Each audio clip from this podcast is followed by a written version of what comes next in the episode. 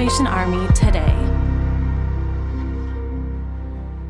Every year, the fourth Sunday in September is set aside as the Salvation Army's International Day of Prayer for Victims of Human Trafficking.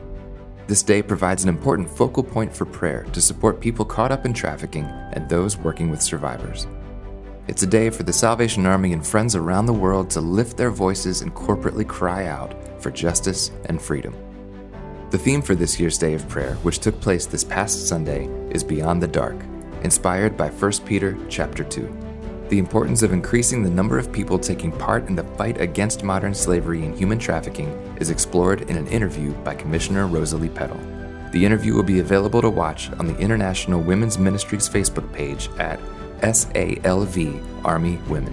For additional resources, visit salvationarmy.org/isjc.